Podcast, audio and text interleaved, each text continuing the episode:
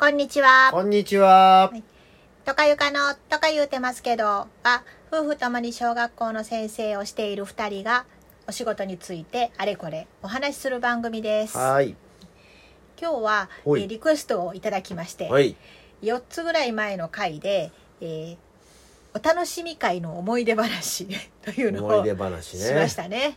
うん昔はこういうのをやったよっていうまあ別にあの思い出話って昔にふけるというわけではないんだけれどもその時の自分が思いつくものとか創造性を発揮してみたいなことを言ってましたよね。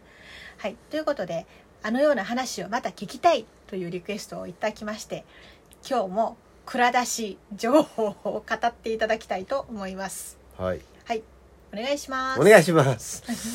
いや、あの、何でもやったらいいと思うんですよね。はい特に若い先生は勢いでね、いろんなことやっていったら面白いんじゃないかなとは思うんですけどね。はい、うん、あの、例えば、えっと、ドッジボール大会とかね、うんそういうのっていうのはよくクラスでもやるんじゃないかなと思うんですけども、はいはいうんじゃあ卓球大会ってやりますかということですよね。卓球っていうのはまあ1対1のスポーツ。うん、まあダブルスでやれば2対2ですけどもクラス30すごいたりしてどうなんねんと思うかも分かりませんけども、うん、あのよよくでも学校のなんクラブの中に卓球クラブとかってあるある。ある学校多いでしょ、結構人気。ね、うん。そういう学校っていうのは卓球台はあるわけだから、ううん。ん、でまあ体育館に置いてある学校もあればまあなんかどっかのああのあまり使ってない教室に置いてあってクラブの時だけそれを台を出すと。そういう学校もあるやろうしうん。いろんな学校あると思うんですけどいいずれにしろ学校にあって使えるわけです。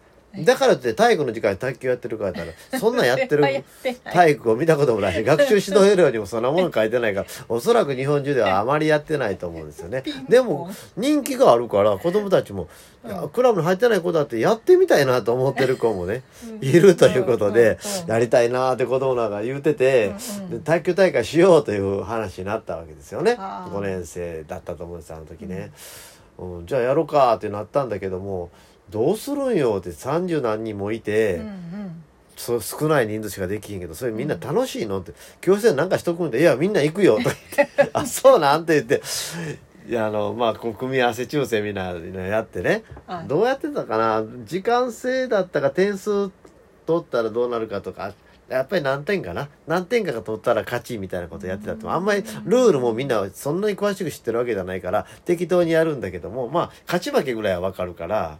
はい、うん何ポイント取ったら勝ちみたいなんでどんどん変わっていくということをやってましたね。でもそれねいけるんかなもうだ結構盛り上がるわけ。友達が前バーってるのね。ですぐすぐも空振りとかしてねああとかなったりするんだけども逆に順番がすぐ回ってくるので、うん、あそれって卓球台は一つじゃなくて卓球台はねいくつか？2つぐらいあったんちゃうかな。ううんんそうで同時並行的にやっていって周りでみんなわーって盛り上がってるだけなんですよ。あはいはいはい。で試合終わったらまた次次自分のうん僕らなとかでバッてやって、また終わったらやってという感じで次々とやっていくという。うんうん。まあもちろんいっぺんに全員できないからできないか。ら見てる子もたくさんいるって見てる子も「ことね頑張れ!」とかなんか適当に言ってるんですけども、うん。まあまあそれは面白かったですね。うん。うん、それとかカラオケ大会。カラオケ大会も急にね子供たちはやろうと言い出して「うんどうするん?」って大体学校にカラオケセットないのにと言って。まああそうそうそう。今なら結構なんていうの？カラオケが CD についてたりするから。あー。あー。まあネット上にもおそらくカラオケがあると思うので、うんうん。まあ無理やりでもなんとか持ってくるということもあのできないこともないけどもうずっと以前やからなかなかそれもなくて、はいはい。うん、どうすんのやろうやろう思うんだけどなんとか見つけてきたり 何結局伴奏ね伴奏見つけてきたり、結局伴奏がなくて見つからなくて歌が入ってるのをしながらマイクで歌うとか。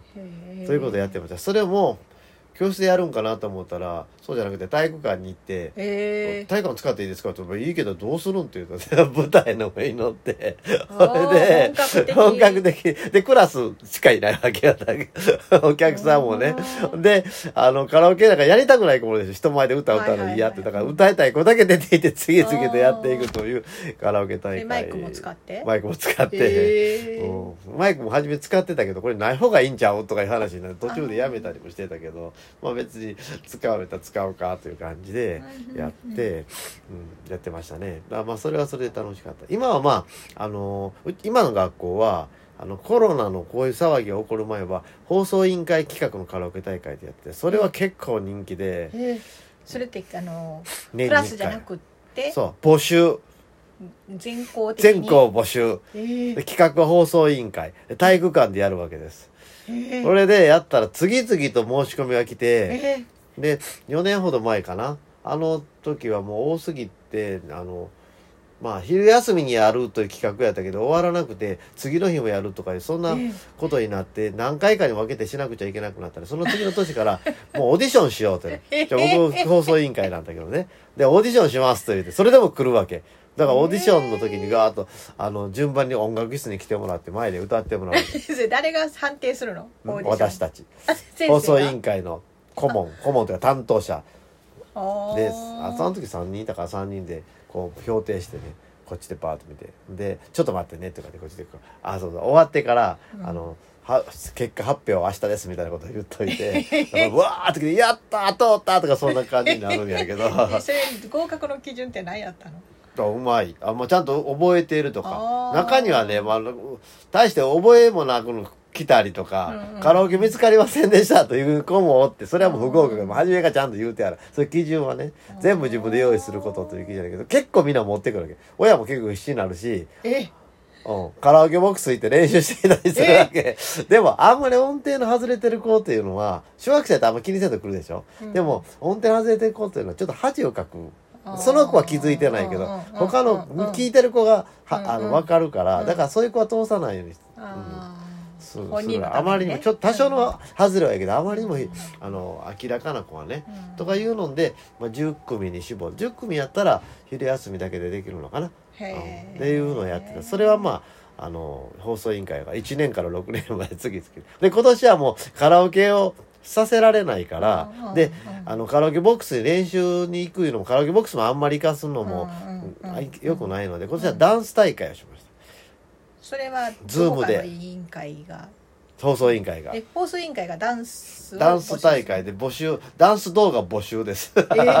ほんならあの今タブレット配ってるから高学年の子は自分らでタブレットで撮って 持ってくるし低学年の子は先生とかが撮ってるんやと思うんやけど、でもあんあんまりね持ってこなかったですううん。ん。まあ募集期間も少なかったし初めの企画やったからうんちょっとよくわからへんかったけどうんうんまた毎年やってたら増えてくるんちゃうかうんそのカラオケ大会みたいにね。へえ、結構みんなうまかったよ。3組あんまり34組しか来なかったと思うけど。でそれはまああのいつなんかあ朝学習というか朝の時間に流して見るという。動画をね、うん、あズームあズームじゃなくて動画をはいあ各担任のタブレットに配信をしておいてそれを見せてくださいって言って。はあ、ちなみに高学年女子が多いですか？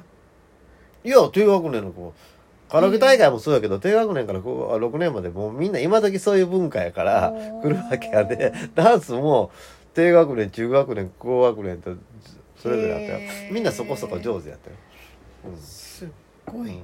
面白かった。それが6年生の子のカラオケなんていうのはいろんな場所であの歌ダンスしてあカラオケじゃないダンスをあの繋いでるわけ。さすが6年やな思うね。教室で一最初は教室で踊って次は廊下で踊ってとか。でちょっと変えてそれバーっと一曲をつなげてるわけ。そうするとあのすすぐそばにトイレがあったらふ普通にそのビデオ撮ってるの知らずに休み時間で撮ってるかうん。ら知らずにトイレに入っていくことがあったりしてでかそれを見るとめっちゃ大爆笑で なんでやねんってなるんやけどその子らはまあまあそれでもあんまり気にしないでやってるわけ。ほんなら映ってる子はちょっと恥ずかしい思いをして 知らんかったのに映ってるからへーわわざと入っていたわけじゃないから。それやったらもう一回やり直せよってみんな思うんやけど、まあそのまま流れてて面白かったというね、ことがありましたね。うんさまあそういうのをやったら面白いと思うしね。うんうん、あの、いろんな何でも教室お楽しみ会でね、教室に何でも持ち込んでもいいよということ言ってたら、あの、体育館でひな壇、はいはい。あれを教室まで、あ3階やったと思うんだけど、6年生で。え3階までひな壇持ってきて。で暗幕も借りて持ってきて。要するに楽屋を作るとか言ってね。教室のあのか入り口の方に楽屋を作ってでひな壇も置いてだから一段高いところでなんか出し物をしていくというお楽しみ会本格的。本格的な。まあ飾り付けもめっちゃすごいややってんねんけども、うんというようなことをやったこともありました。まあ上の学年に行くとね学校に何があってとか、これを使おうとかうんいうアイディアもうん湧いてくるもんね。うん、まあいろいろできまあ卒業ビデオ作るのもよくあるじゃない、ね、そういうのも校長室使わせてもらったりとか。そうでしたそうでした、うん。はいやりました。普段行ったことないはい。屋上に行ったりとか、うん。そんなんでやるのと同じで、うん、まあいろんなことがあのできるようになっていくのでそれをまあどれだけ先生があのなんていうかこううんやらしてあげられるかとうんか、そうね。もうそれはちょっと無理やでとかなっちゃうと子供の発想も狭まっていくので、うん。やらせる方もエネルギーいるからね。そうそうそうそう、うん。何が起こるかわからないしね、うん。それは確かにね。勢いがいりますね。そうそう勢いがいる。だから若い人はでも勢いがある時だからこそできることもあるんだからやっていったらいいかなと思います、い。いあのアイディアとか実践があればまたお寄せいただきたいと思いまあます、そうだね。はい。はい。じゃあどうもまあありがとうございます、探せはまだあると思うけど。はいまたあの続編があるかもしれませんね。お楽しみになさってください、ではありがとうございました,、はいました。お会いしましょう。さようなら